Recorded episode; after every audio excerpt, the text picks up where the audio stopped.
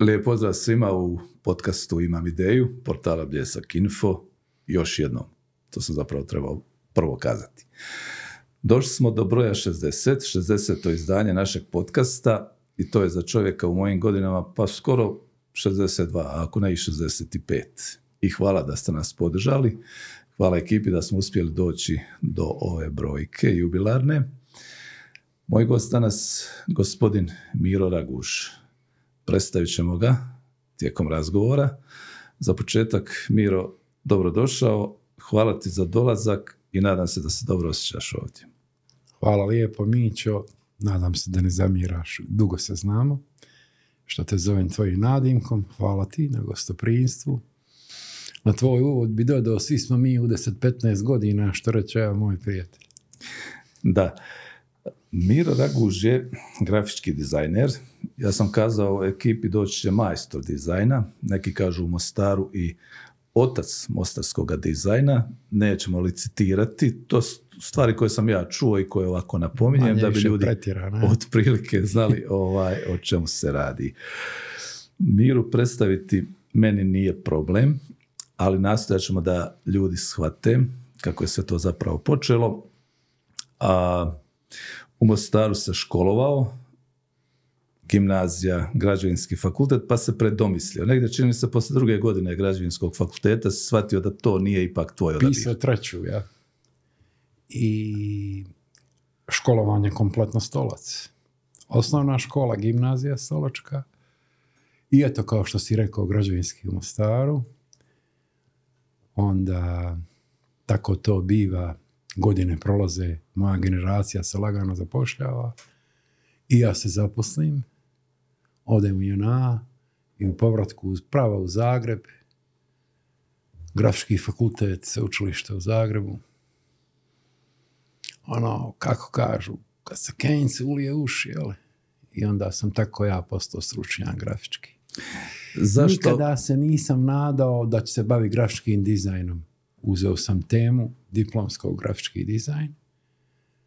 Zvala se komunikacijski aspekti dizajna lika firme, ajmo reći brenda, današnjim jezikom. Ali sam bio predodređen da budem neki, da, da rukovodim tiskarama, da bio sam šef proizvodnje, bio sam šef grafičke pripreme, bio sam tehnički direktor, bio sam direktor tiskare nikako nije dolazilo u obzir da se bavim dizajnom, sve do jedno. Ali kako je došlo do toga da kažeš ne, neću biti građevinski inženjer, iako je to ugledno zanimanje i vjerojatno se i dobro plaća, nego si negdje osjetio da se želiš baviti nečim što je možda malo bliže umjetnosti. Dao sam dvije godine, za puno godina, jeli, dao sam dvije godine, što, koje su stvari na svakom tehničkom fakultetu najteže i onda je dolazilo lijepo studiranje, da budeš inženjer ono, sa laganijim predmetima ono. Ja sam shvatio u stvari, ako ću to biti, a mogao sam biti, da bi bio loš građevinski inženjer. A ako nisam prvi ili tu negdje, tu sam minčo već tanak. To je, dakle, hajmo reći da je proradila sujeta. Imao sam srećom pametnu majku, kojoj sam ja to rekao, rekao sam mama, ja to ne bi. Ona, a nije rekla. Samo je rekla, kaže, sine, možeš biti šta god hoćeš. A ako mene pitaš, samo nemoj biti lijen. Nikad nemoj biti lijen. I ja nisam želio biti lijen. I ono, jednostavno je sve krenulo drugim putem. To je, ja sam tada smatrao da sam star, imao sam skoro 30 Danas za ljude koji imaju skoro 30 kaže, bože, mlada čovjeka, jel? Danas imam 65 za nekoliko mjeseca. Da, ali za neke nove početke u smislu školovanja 30, pa možda je neka granica. Ono već 35 ljudi kažu šta ćeš sad ponovno počinjati. Ali ovo me zanima, Miro. Ma sklon sam reći da je iz 35 malo. da.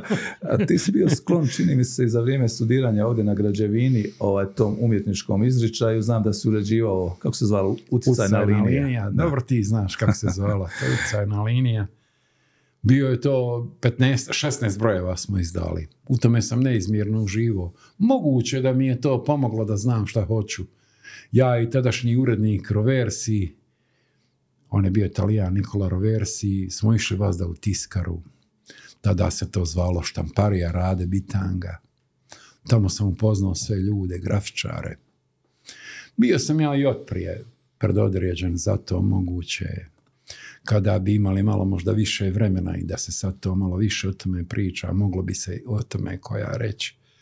Ali vjerovatno je to pomoglo. Dobro se sjećaš toga. Tada smo se, čini mi se, nekako i upoznali. Da, ako se sjećaš... Ti si bio na ekonomiji, također ste imali novine. Jedan univerzitetski list napraviti. Nešto, čini mi se da je Bero Crnjac predvodio tada tu ekipu. Da, dakle, fakultet je imao svaki... Zvao se Lom ili Slom ili... Lom je kasnije došao, F se zvao na fakultet kod nas. Ali Aha. pokušaj je bio i da se napravi jedan, jedan tadašnji univerzitetski list. Ne, nešto čini mi se tu nismo baš ovaj do kraja odradili. Nebitno. Uglavnom. A dobro, i što bilo je, kad uzmemo obzir ta rabina, bilo je. Odlazak u Zagreb često je značio za mnoge mlade ljude i praktično ostanak u Zagrebu netko se zaljubi, netko nađe posao, netko jedno i drugo, netko kaže Zagreb ono baš paše, velik grad, fin, pristojan. Ovaj, Za studenta idealan. Da, ali ti se odlučio vratiti se u Hercegovinu. I kad čovjek dođe s tim zanimanjem, s tom diplomom u Hercegovinu, što je onda uslijedilo? Kako si se snalazio za posao? Imao sam ponudu da radim u grafičkoj redakciji starta u Vjesniku. To je bio krov jugoslovenske grafike. Nisam se mislio. Pomoglo mi je to da je živa moja pokojna supruga, ona bi rekla, znate Mićo, on je provincijalac iz Stoca. Živio sam u kući gdje je mama mostarka sa Luke, a supruga mostarka sa Carine. I ja kao stočanin, kada bi se udružila, što bi bilo vrlo često, ja bi obično završavao kao provincijalac. Tu stvarno ima puno istine, ja sam bio provincijalac i nije mi padalo na pamet. Ja sam se vratio,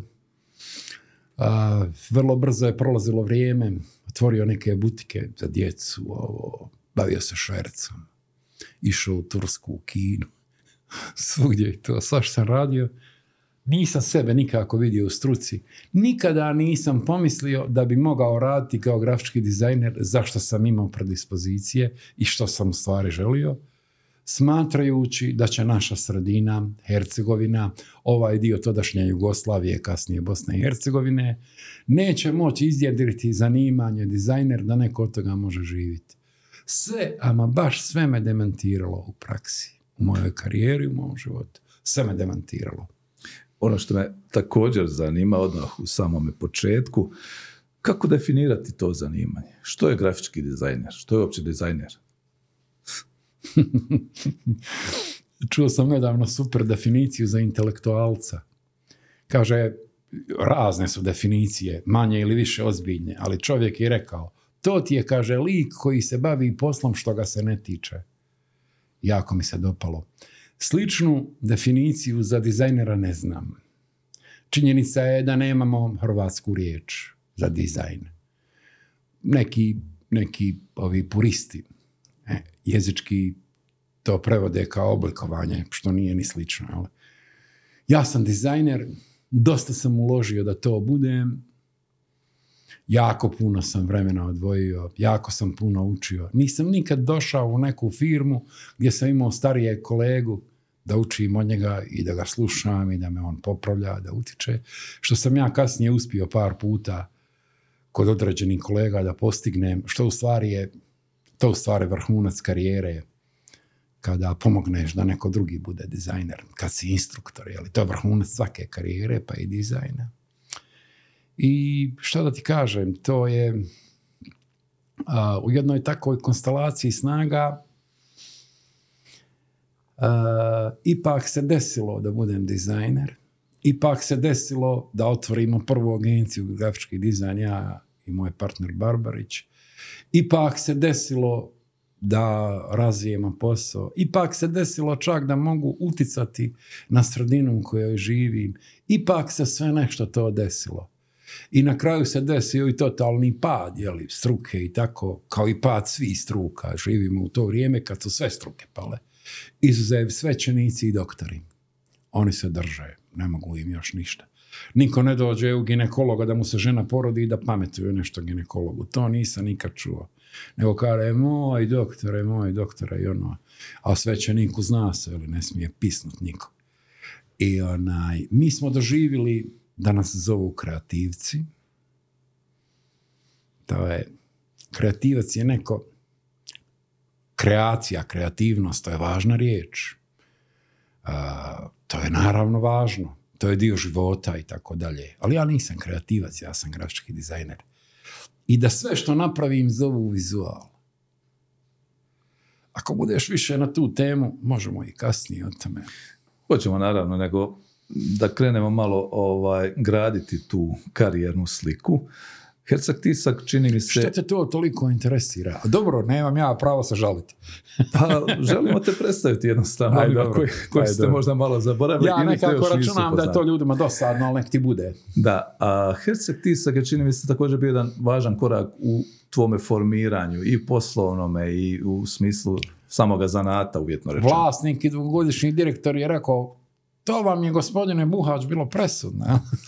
Gospodin Ante Suton, danas moj prijatelj, moj kum, je u stvari je čovjek koji je koji mi je prvi zaposlio kao dizajnera i dao mi platu. Možeš misliti kako pametan čovjek. Da bi ja postao dizajner, trebao se naći neko pametniji od mene da me napravi. I to je bio, u tom trenutku, nema dvojbe, to je bilo presudno Ante Suton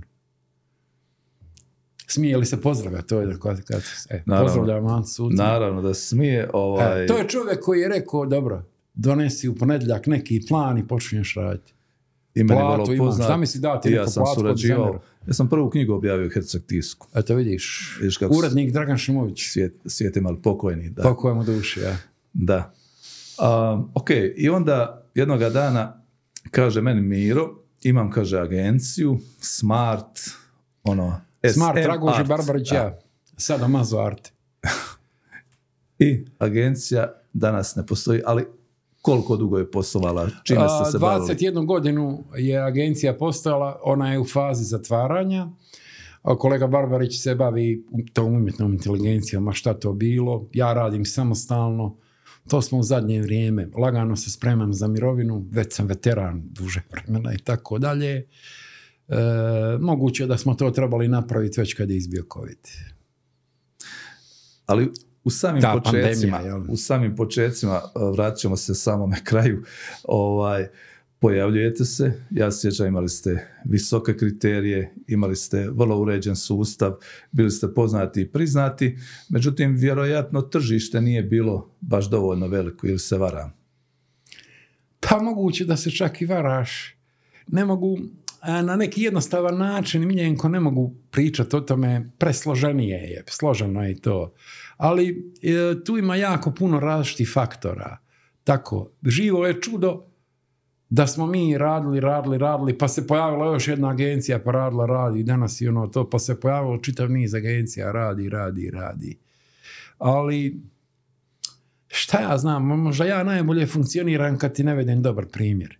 Evo recimo dobar primjer, šta se u stvari dešava i sa mojom strukom. Ja imam klijenta kome sam napravio 5-6 različitih brendova. On je jedan mladi, poduzetni čovjek i nećemo sada reklamirati ni njegov brend, ni go ići i drugi. Ja sam mu napravio i naša agencija. Ja naime često svima se ispričavam, kažem ja, a radi se često o dizajnu smarta, o dizajnu koji je radio i širi tim i tako dalje, gdje sam ja bio kreativni direktor, Barbarić direktor i to, ali meni moje kolege ne zamjeraju, nema tu vaganja, niti je ikad bilo vaganja. Onaj, a što se mene tiče moje karijere i mog poimanja, autor je od uvijek bio tim. Nego da se vratim na tvoje pitanje. Onaj, što si mene pitao?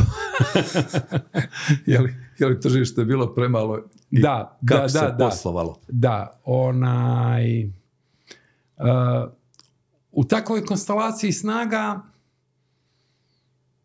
moj klijent koji, kome sam samostalno radio više brendova, našao je neke partnere i trebamo sad napraviti novi brend.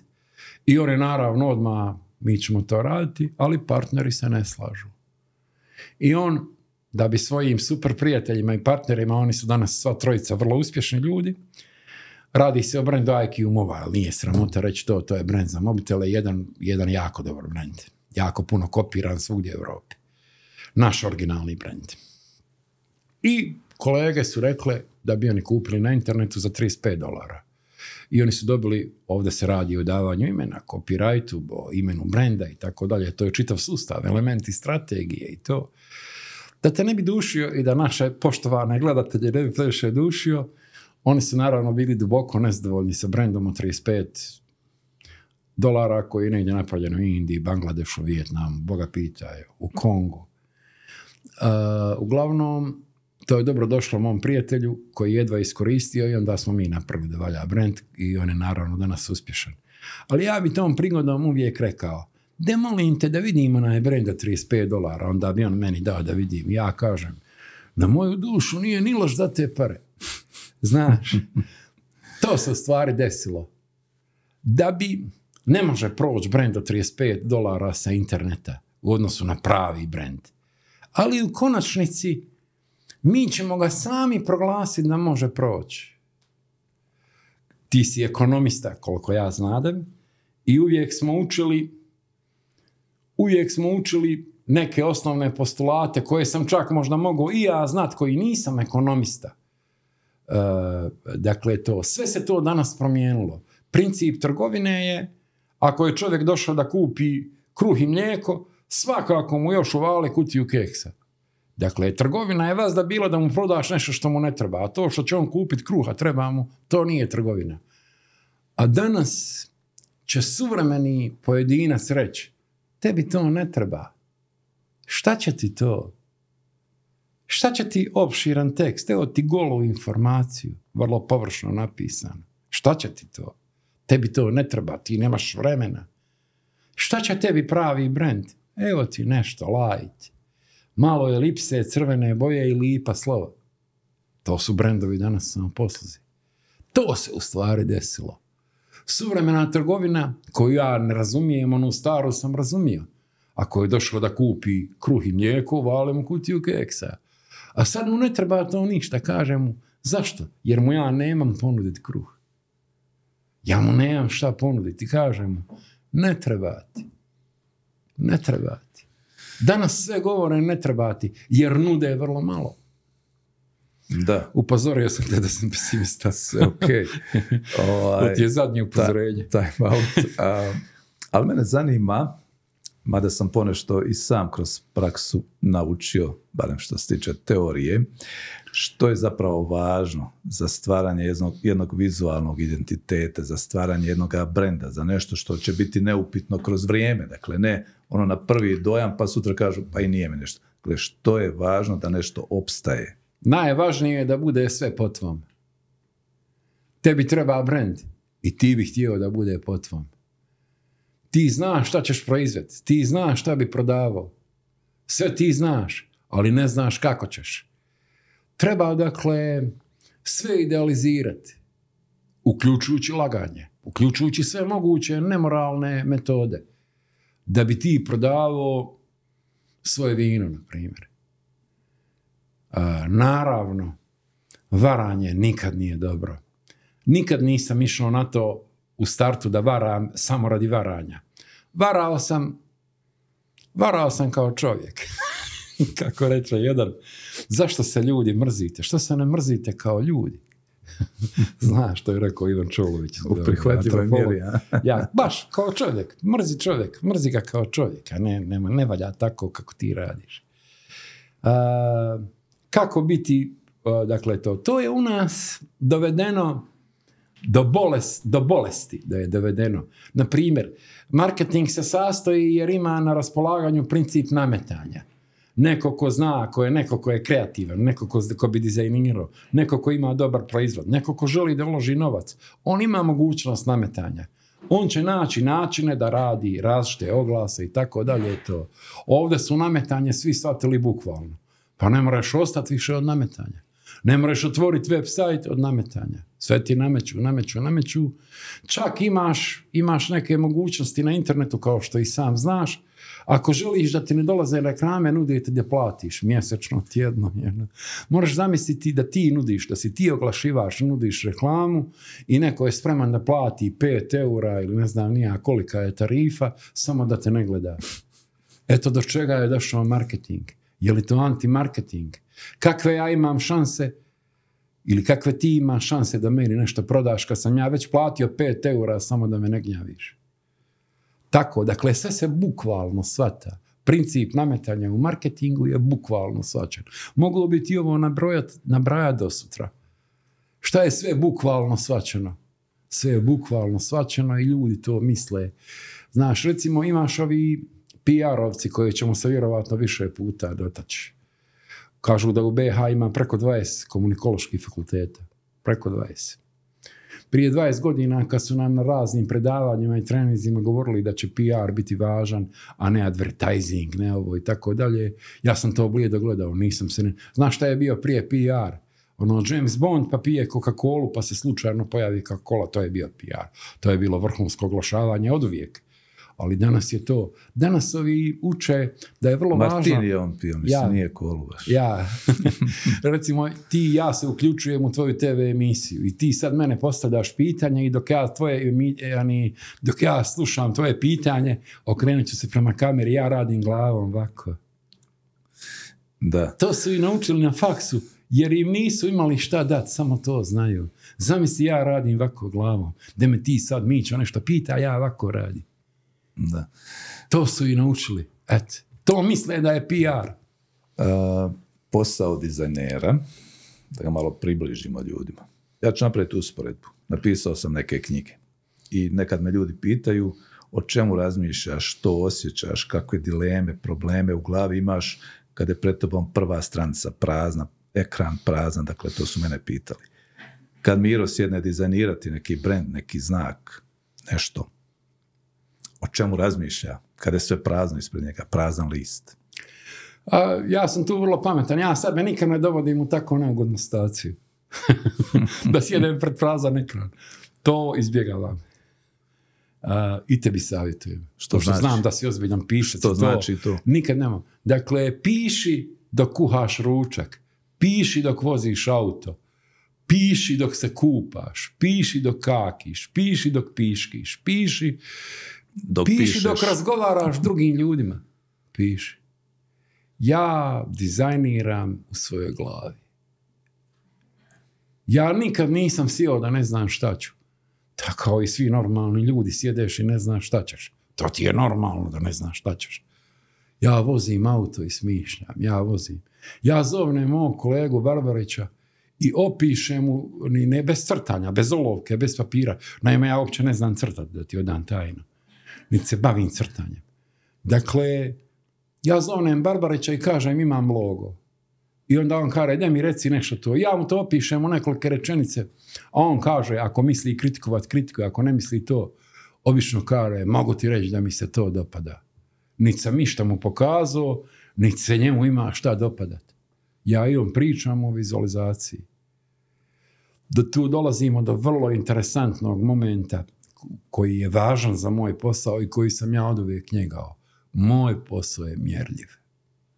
Moj posao se može argumentirano opisati bilo čime. Ne postoji klijent koji mi može postaviti pitanja da ja njemu kažem da mi se tako sviđa. Da ja tako smatram i tako. Niti to njemu dozvoljavam. Njegovoj ženi još manje. Ja odmah kažem čovjeku, kajem ja, molim vas, ko se pita u vašoj kući, ko se pita u vašoj firmi. Vi, molim vas, ako se neko slučajno drugi pita, ja nemam ništa protiv, ali nek dođe na sastanak. Ako se pita gospođa, ne, gospođa dođe na sastanak. Ne možeš raditi za nepoznatog klijenta. Dolazili su kod mene klijenti pa su htjeli nekome pokloniti dizajn. To sam ja odmah odbio. Dizajn se ne može pokloniti. Tehnologije. Nekad se radilo vjerojatno potpuno drugim, sigurno potpuno drugim alatima, pomagalima. Danas je nešto posve drugo. E, ta čitava povijest svega toga, je li se bitno promijenila? Je li bitno danas Suštinski je sve isto. Suštinski je sve isto. A, s jedne strane, sad bi rekao Igor Babić, vlasnik Megija, da, ali ne. To sam naravno ja izgovorio i on, on, on, on je to komentirao kad smo se tek upoznali. Danas smo veliki prijatelji. Dakle, da, ali ne. To bi bio odgovor, da, ali ne. Pitanje nagradno, ko je izmislio tipografsku točku? Dakle, mi danas to osnovna mjera na internetu, osnovna mjera u grafici i tako dalje. 12 točaka je po defaultu Times New Roman u Wordu. 12 točaka i tako.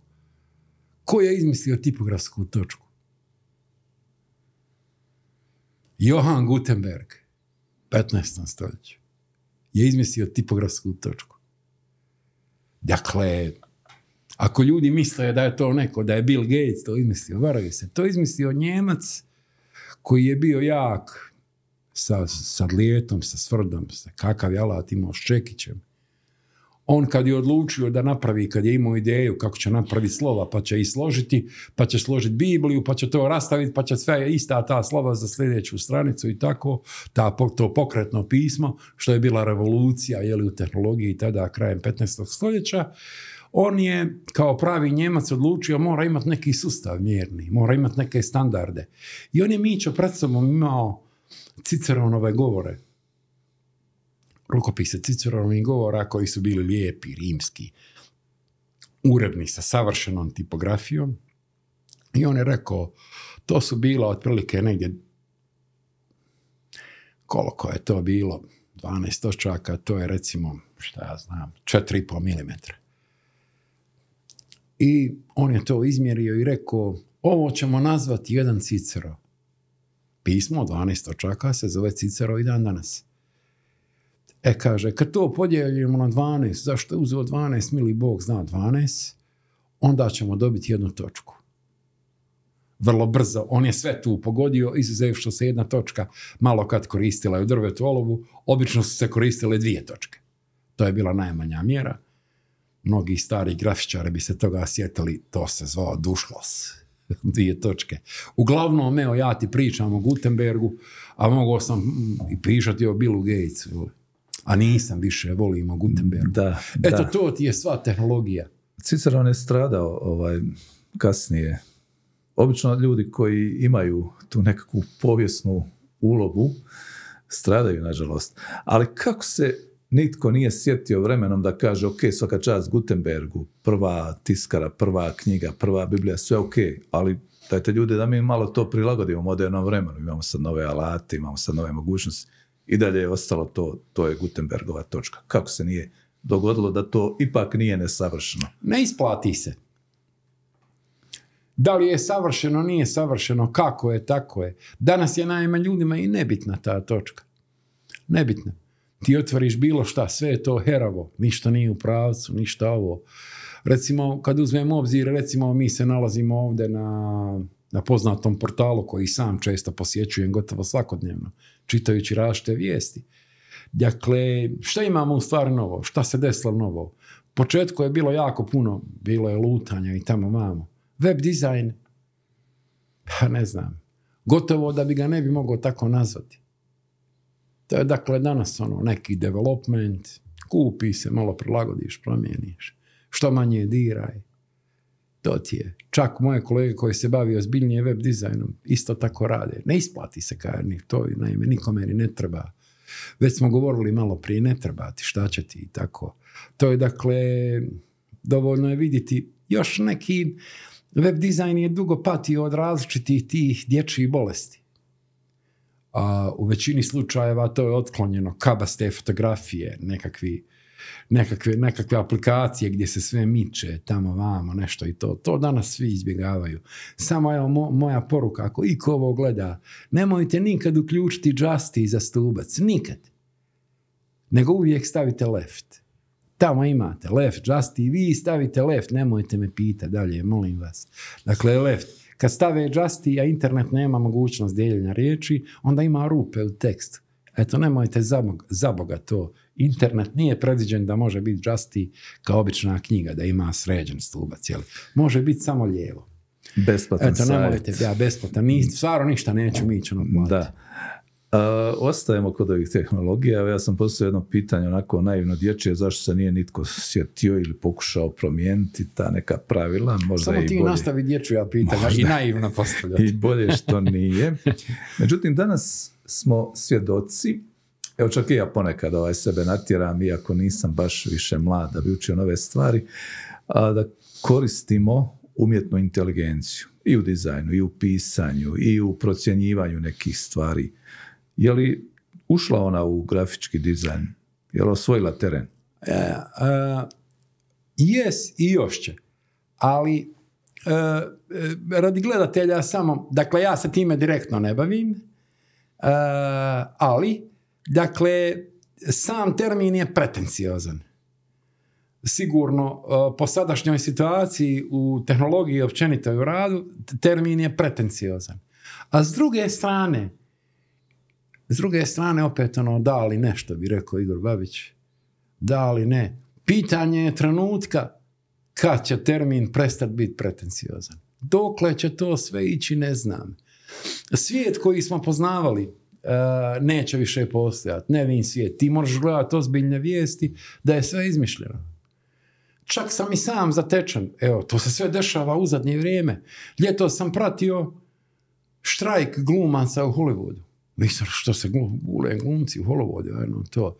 Naime, oni su bili ucijenjeni u zadnje vrijeme da kada da bi dobio ulogu mora potpisati da ga snime čitavog, e, da mu snime muskulaturu, glasove, sve to i onda im dalje on ne treba. I ovi su se pomolili da moraju biti zaštićeni, što naravno i trebaju biti zaštićeni. Ali i samo me iznenadilo to u neka doba, mislim, šta ću ti reći. Da. Vratimo se malo, Miro, ako se slažeš i ovom poslovnom dijelu, menadžerskom agencija je poslovala, trebalo je njome upravljati, trebalo je osigurati novac, jel tako, i za plaće, i za ulaganja, i za nabavku raznih ovaj, alata i tako dalje. koliko je u našim uvjetima bilo teško biti, neću kazati profitabilan, ali uspješan na način da se opstaje? A mi smo čitao vrijeme bili uspješni za ovih 20 godina. Iako smo na posljedku shvatili da jedna mala firma koja je obr glave imala peša su uh, u stvari danas razmišljam, nisam nikad trebao imati firmu. Danas kad nemam firmu imam puno više novca. I svima bi poručio da što manje prave firme, da što više rade na crno na crno ili na bijelo, ali u svakom slučaju znači raditi onako ja im, samostalno. Ja im govorim da rade na crno. Ako rade, mislim da vi vidite šta dakle, država, naša država, Bosna i Hercegovina, koja ima dva entiteta i koja ima, mislim, eto, ima šta ima, tri konstitutivna naroda i to savršeno funkcionira, ali samo za vake koja ima ljudi. Mi smo, kad se sve sabralo za 20 godina, naša računica za PDV je falilo je 40 feninga. Dakle, nismo dobro sačunuli u jednom trenutku, 40 feninga smo manje uplatili. Ostali dužni 40 feninga. Ja, to su otkrili. Imaju milione. Naime, ne plati PDV znači kao ući u banku opljačkati sef. Naime, druge porezne obaveze, kao ima razni porezni obaveza, to je sve mekše i ono, nisi nikom oteo novac. Ali kad ne platiš PDV koji si već naplatio, na primjer kao u kafiću kad ne dobiješ račun, onda kažeš koliko je kava košta dvije marke, onda ti kažeš zašto kava košta dvije marke, zašto niste smanjili 17% kad mi niste zaračunali PDV? Dakle, ta kava je trebala biti jeftinija za... 17%. Ja, za 17%. To je 34 feninga. Da. Kako je bilo poslovati u vrijeme same korone? Evo, kazao si nekako je korona bila prekretnica, ali uvijek me zanima i to pitam goste redovito, ovaj, kakav je taj period bio sa te poslovne strane? Katastrofalan. Mi smo svi ozbiljno shvatili to po zakonu nisi smio napustiti to. Bilo je jednom trenutku da ja nisam mogao ući u Mostar Je zatvoreno, tako dalje. Šta ja znam, ne znam šta bi ti rekao na tu temu Mićo. Ono, prvi put u povijesti čovječanstva se desila pandemija. Ne znam da li se Nikad čovječanstvo nije imalo pandemiju. Prije kuga iz Kine je putovala do Krima, a iz Krima na Siciliju, a iz Siciliju u Europu. 30 godina je putovala kuga. A danas je danas je svijet bio zaražen za 20 dana. To se nikad nije desilo prije u povijesti. I naravno, danas su ovi teoretičari zavjere i drugi pametnjakovići su puni toga činjenica je da ljudi nisu znali kako da se ponašaju. Najveći stručnjaci, doktori i tako. Ljudi nisu znali šta da radi. Nisu znali ljudi. I onda su se naši, naravno, ljudi koji imaju o tome sva znanja, posjeduju i tako dalje. I to je naravno potaknulo... Moram ti reći da sam jedva ostao živ od covida. Imao sam 15 dana, 39 temperaturu. Samo zahvaljujući činjenici što živim u stolcu, sam preživio, vjerovatno. To je vrhunska primarna zašta i tako. Ljekari koji te poznaju, medicinske sestre koje te poznaju. Srećom. Svaki dan pod kontrolom i gdje ti Srećom da imaš, je tako bilo. gdje ti to imaš, ja, hvala Bogu. Da. I nekako sam kutarisao, što bi rekli. Da, i danas nije, nije tako loše, bar ovo, ovaj, kako djeluješ i kako živahno Hvala ti, ti, nastupaš. hvala ti, ti dobro izgledaš. I ti dobro 65 izgledaš. godina si spomenuo. ok. A, bilo je to vrijeme teško za preživjeti i sa ove, da kažem, ovaj osobne strane, ali i sa poslovne. E, Danas se baviš istim time, evo kažeš, razmišljaš i o mirovini. Ima li danas dovoljno posla? Iako si kazao ima, ima više novca nego kad si imao firmu, ali ima li dovoljno posla? Ne znam, valjda ima, ja imam dovoljno posla, da pače, jedva udovoljavam. Tako da, šta bi ti rekao, ne znam. Ko sve ima posla, ko nema posla, šta ja znam. Što bi govorio moj šura i to, kad neko otvori dobru burekđenicu, više nikad niko ne može lošu burekđenicu otvoriti. Tako, ja se nadam da smo Barbarić i ja dali neke doprinose mostarskom dizajnu. Ja pratim i što drugi rade, vozim auto pa gledam i tako. Sve više i više ima dobrih stvari, sve manje loših. Sve se vidi da su ljudi uložili trud. Da pača često vidim neke stvari koje su jako dobre i to. Što govori, moguće je da smo malo i mi doprinijeli. Postavili smo standarde.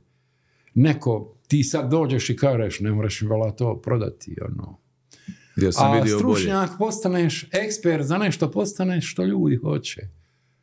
Ako vas da naručuju jedno te isto, i onda misle ljudi da smo mi stručnjaci za dizajn vina, brendovi u vinu i tako dalje. To je najlakše raditi. Etiketu za vino je najlakše napraviti, Mić. Jer ljudi uzmu flašu pa gledaju etiketu i to. Teže je napraviti dizajn paštete. Kad si uzeo etiketu od paštete da je zagledaš? Ali to je- Piše kokošija pašteta, uzmeš tri i zdravo. Ali to je zanimljivo. A, jednom sam bio sa jednom njemačkom grupom koja je dolazila u Hercegovinu, ticalo se vina, mogućeg ulaganja i tako dalje i htjeli su vidjeti i neke proizvodnje ovdje i same etikete, dakle ka- kako pristupaju Hercegovci vinu. I tu sam čuo od jednog od njih mišljenje da u suvremenom svijetu, kod ljudi koji proizvode vino, dakle koji ga proizvode i prodaju svugdje ovaj u svijetu, zapravo danas sve etikete su nekako slične. I one iz Portugala, iz Španjolske, Francuske, Italije, Bosne i Hercegovine, Argentine, Australije. Dakle, taj dizajn nekako kao da je ubio, uvjetno rečeno, autentičnost pojedinog vinogorja. Ne slažeš se, pretpostavljam. Pi, e, prvi put ću komentirati pitanje. Pitanje je s jedne strane dobro, a s druge strane je manjkavo. Naime, dugo se smatralo da vrhunsko vino ni ne treba dizajn. Recimo čuvena priča, da li vino treba biti brendirano ili ne. Onda francuzi razmaženi, koji su lideri 200 godina, kažu ne. Šta da radi naš mladi vinar? Šta da radi on? On mora sve uložiti. On ne može sebi dozvoliti da ima loš marketing kao Francuz. Francuz proizvodi Bordeaux. Kad kareš Bordeaux, svi se prepanu. Dakle, dugo se to smatralo. Ali kad sam počeo pratiti, na primjer, 100 svjetskih vina, top, top svjetskih vina ove godine, lani, preklani, nikad nisam vidio loše dizajniranu etiketu. Toga nema. To danas najbolje, najuglednije, sa najvećom tradicijom vino, ne može sebi priuštiti.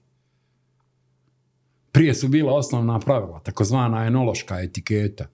Znaš, gore grb, piše vino, nešto ne znam nija, s lijeve strane koliko alkohola, desne strane 0,7.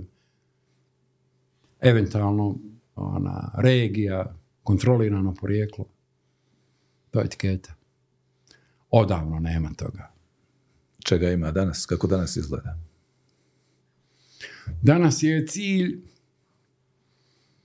da samo tvoji klijenti prodaju vino. Drugi, pošto ja nisam zakonodavac, ja bi inače zakonom zabranio da prodaju kogod nije moj klijent. Pošto nemam, onda koristim dizajn metode. dakle, šalu na stranu, svaki moj vinar ili gotovo svaki vinar je znatno podigao cijene odmah nakon ulaganja, ako nije i u duplo. I prolazi. Šta prolazi? Ne mogu osvojiti.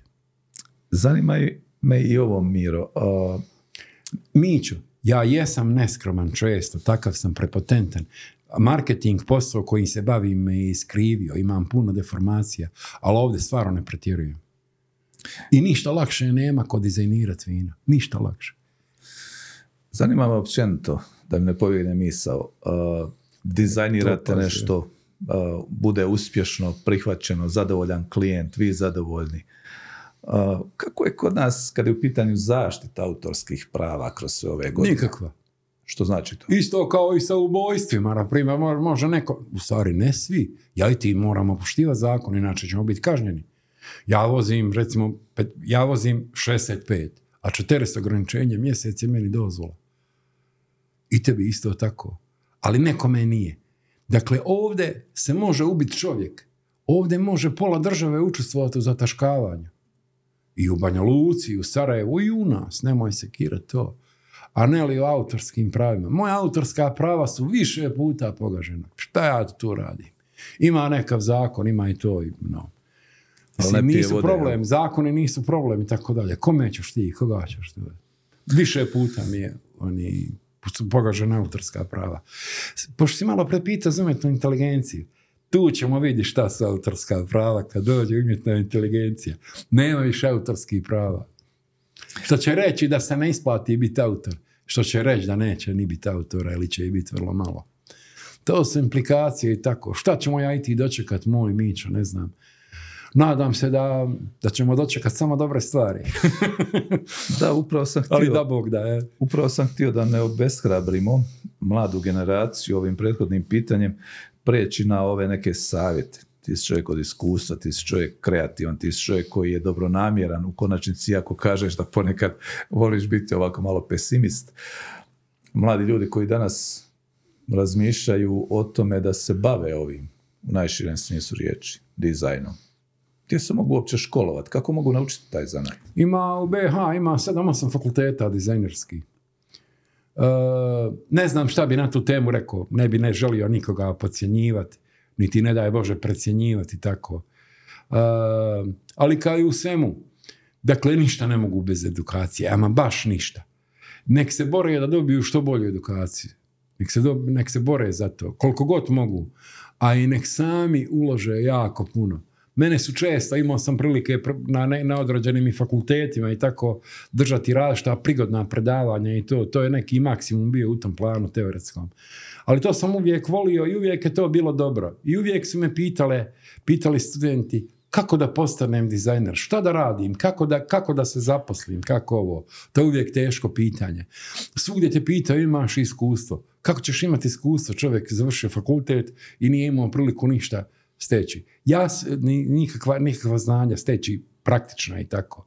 Ja savjetujem svakom mladom kolegi da kao onome Mr. Jack ili Dr. Hyde koji je bio doktor, koji je bio mister.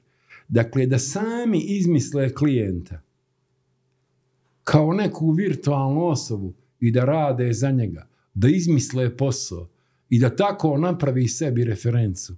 Nek pritome bude nemilosrdan prema sebi. I nek radi, nek svaki dan u osam pa starta i u četiri završi. I nakon deset dana će imati jednu referencu. Nek izmisli, nek izmisli klijenta kao stvarnu osobu. Kao stvarno izmišljenu osobu. da, dobit će onda i na samopouzdanju. Ima li danas kreativnost? Teško je naravno govoriti generacijski, to je i nezahvalno i nepravedno, ali ima li danas kreativnosti, pribjegavaju li barem neki ljudi tome Danas je došlo do prave inflacije kreativnosti. Kreativnost ima previše. Šta znači kreativnost? Već sam malo prije uzeo veliku rezervu prema toj riječi i kao iskusan voditelj se treba izbjeći tu riječ koju inače ne volim. Dakle, ima li danas dizajna? Daleka razlika. Da li ima dizajna? Kao i svega. Da li Mića danas ima ekonomije? Da li Mića danas ima uopće fakultetskih profesora kakve smo mi imali. Da li ima fakulteta na koji smo mi išli? Da li iko ponavlja razred u gimnaziji? Previše Da li, luksuz. ja, dakle imamo, ja i ti ćemo sad sami, sad ćeš ti postaviti sebi pitanja, ja sebi i doćemo do istog zaključka. Dakle, ništa se neće ovome svijetu desiti, samo će biti on drugačiji. Da li će biti bolji ili lošiji, čak je i nebitno. Ja se sjećam mog starog djeda koji je bio apsolutno siguran kad on umre da će sve propasti. Čak sam ga i razumio. Sve u njegovim očima sve je bilo katastrofalno. Čak je možda i bilo katastrofalno. Ali koga briga? Moj djed je umro i niko, ništa nije se raspalo. Sve i dalje živi. Život Tako isto kad ja i ti odemo, sve će biti kako će biti. To što se mi u to ne možemo klopiti. Što to, mi, to što mi ne razumijemo. I to što je možda sto puta slabije. Nije bitno. Mora biti sto puta bolje. Sad to nije bitno. Svijet ide dalje i ono. Ja sam čak siguran da svijet može bez mnogo čega što su to. Svijet može, šta znam, eto ne mogu, ljudi bez vode. Morat će imati da piju. I to je sve što će morati imati. Ostalo ne mora. Šta mu kada mora imati zdravstveno osiguranje? Nek umre. To Da, je tako, ja. Ali, ali ostavimo svjetski poredak da bude ovaj, malo kompliciran, da bude ovako malo sadržajan. Sklon sam da ubacim politiku. Upozorio sam te. O, ovo me zanima. A, to uvijek je nekako i, i alibi pitanje, ali čini mi se nekako i, i obligatno ovaj, kod nas voditelja. A, gdje smo mi, kad je u pitanju tvoja branša, a, naspram svijeta? Zašto ovo pitam? Postigao si i priznaješ visoke kriterije, dugo se ovim baviš. Imamo li mi, da kažem tako, ovaj, priključak svijetu kad je u pitanju dizajn? Pa, to ti je isto, to ti je isto kad uzmeš, evo, recimo, sport, evo, svima je blizak sport. Gdje smo mi u nogometu, gdje si? Da li mi imamo super igrače? Imamo. Da li mi imamo mi mnogo što što dobro? Ali gdje smo? Na 60. mjestu. Tako ti je i u dizajnu. Tako ti je svugdje. I onda imamo izuzetke, dođe neka Lana Pudar i sad pitaju što je treće mjesto osvojila. Prije kad neko ode na svjetsko prvenstvo, velik uspjeh. Sad Lana medalju osvojila, sad se svi žale nešto i to. To sam čuo, rekli su mi, nisam pratio. Pa ne mogu vjerovati, Miće. Da im je malo. Malo im je, mjesto. ja ima, ima i koliko hoćeš. Kritikuje kako nije spremna, što se nije trudila, kako to. Djevojka, malte ne dijete, je li ta djevojka, mlada. Mislim, mislim, ne znam šta bi ti rekao. Uz sve te sjajne To, rezultate. sve, to ti je odgovor za dizajn, za što god hoćeš ja i tako. Da. Mi smo, ja sam već davno shvatio, čim sam se počeo baviti prije, pa prije 25-30 godina, sam shvatio da mogu raditi gdje hoću. Ali to opet ona priča, kao što sam pričao na početku ovog razgovora, provincijalac, jeli. Barbarić je izabrao da živi u jednom prelijepom dijelu širokog, gdje ima na jedna sami ovako jedna zgrada, brijeg, pa se vidi pola širokog. Tu živi Barbarić. Ja sam živi, ja živim već 15 godina na selu, 7 km prije Stoce. Stalno se svađam svaki dan sa mačkom. Ono, to mi je glavna sekirancija. Sekirave mačka nije htjela da jede ovu hranu, ono, izbirljiva je. Onda se ona meni uvlači i tako dalje. Onda se jako sa njom ne slažem, pa joj dadnem hranu. Miro, ti ono, to mi je puno- glavna briga, ja. Ti obaviš puno voditeljskog posla. Ja te tamo htio pitati kako živiš danas. ti sve već ispriča. Pa ispričao sam ti priču o Željku Garmazu i, po, i ovome portalu Vinske priče. Koga su, koga su hvalili svi kad je napravio intervju sa mnom. Čovjek je napravio super intervju. Kaže, dobro si to, kaže i ono. Kaže, šta ću ti reći, sjedili smo pred restoranom Megi, postavio sam mu prvo pitanje i onda sam otišao. Nakon dva sata sam se vratio, imao sam izvanredan intervju. Ovo nije baš pohvalno za Ne, mene, ali ne ži- živa je istina. Ne sumnja. A, Neka smo bili mladi, čini mi se, vjerujem u Sjećam to. se toga, Mićo. Da. A, kako je bilo tada živjeti Miro? Ljudi često su skloni isključivosti. Neki kažu onda je bilo super ovo, sad ništa ne valja, drugi kažu obratno, sad je super ono, ono ništa ne valja. Kako je bilo? prvi put ću postaviti kontra pitanje. Voliš li da imaš 60 i nešto ili voliš da imaš 20 i nešto? Pa svaka životna dob ima svoju dobru stranu. Ja odmah ću te razočarati. Ja ne volim 20 i nešto. Ja volim što imam 65. Kad sam počeo raditi kao dizajner u Širokom brijegu, Herceg Tisku, onda su došla neka djeca, đaci neki koji imaju časopis intervju sa dizajnerom. I to su neka djeca, ja se skoro ničega ne sjećam, izuzev jednoga. Jedna mala je pitala, kaže, šta biste vi voljeli u životu? Moraš zamisliti kad te neko pita šta voli u životu. Koliko ne zna niko odgovoriti na to pitanje. Ja sam tada nekim čudom rekao, volio bi biti star. Mhm. Mićo, ja sam, ja i ti smo postali stari, barem za sebe mogu reći. Ti si, bit će Možeš neko- i za mene ti si nekoliko godine mlađi od mene. E, ja sam to od uvijek želio. I ima samo nešto što bi volio još više od toga. Volio je biti još stariji. Da. Moja bi doktorica rekla u medicini rada, onda ćemo jedno po jedno. Ali nisi mi odgovorio na pitanje je nikad život se ja bio? ne bi vraćao tada. Ne bi se nikad vraćao. se ne bi vraćao, nikad. Ne znam, neću reći da nije bilo mnogi lijepih stvari i tako. Činjenica, bilo je mnogi lijepih stvari i tako. Nikad se ne bi vratio. Nikad. Ok. A, sad iz pozicije Ako pošteno treba reći, sve je danas bolje. pošteno.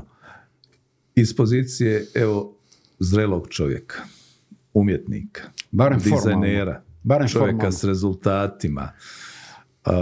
Kad procjenjuješ ovu budućnost za koju se nadamo da ćemo je dočekati, da ćemo biti još stariji, što očekuješ zapravo, što predviđaš? Kakav će život biti? Hoće li biti još bolji ili dolaze neki padovi, lomovi mogući? Tu sam kao djed, bit će katastrofa što se tiče toga. Na, naime, moraš odvaditi. Ja i ti smo sigurno znamo da možemo odvaditi. Imamo i potomke i ono, sve to. Uh, njihova je budućnost. Naša nije.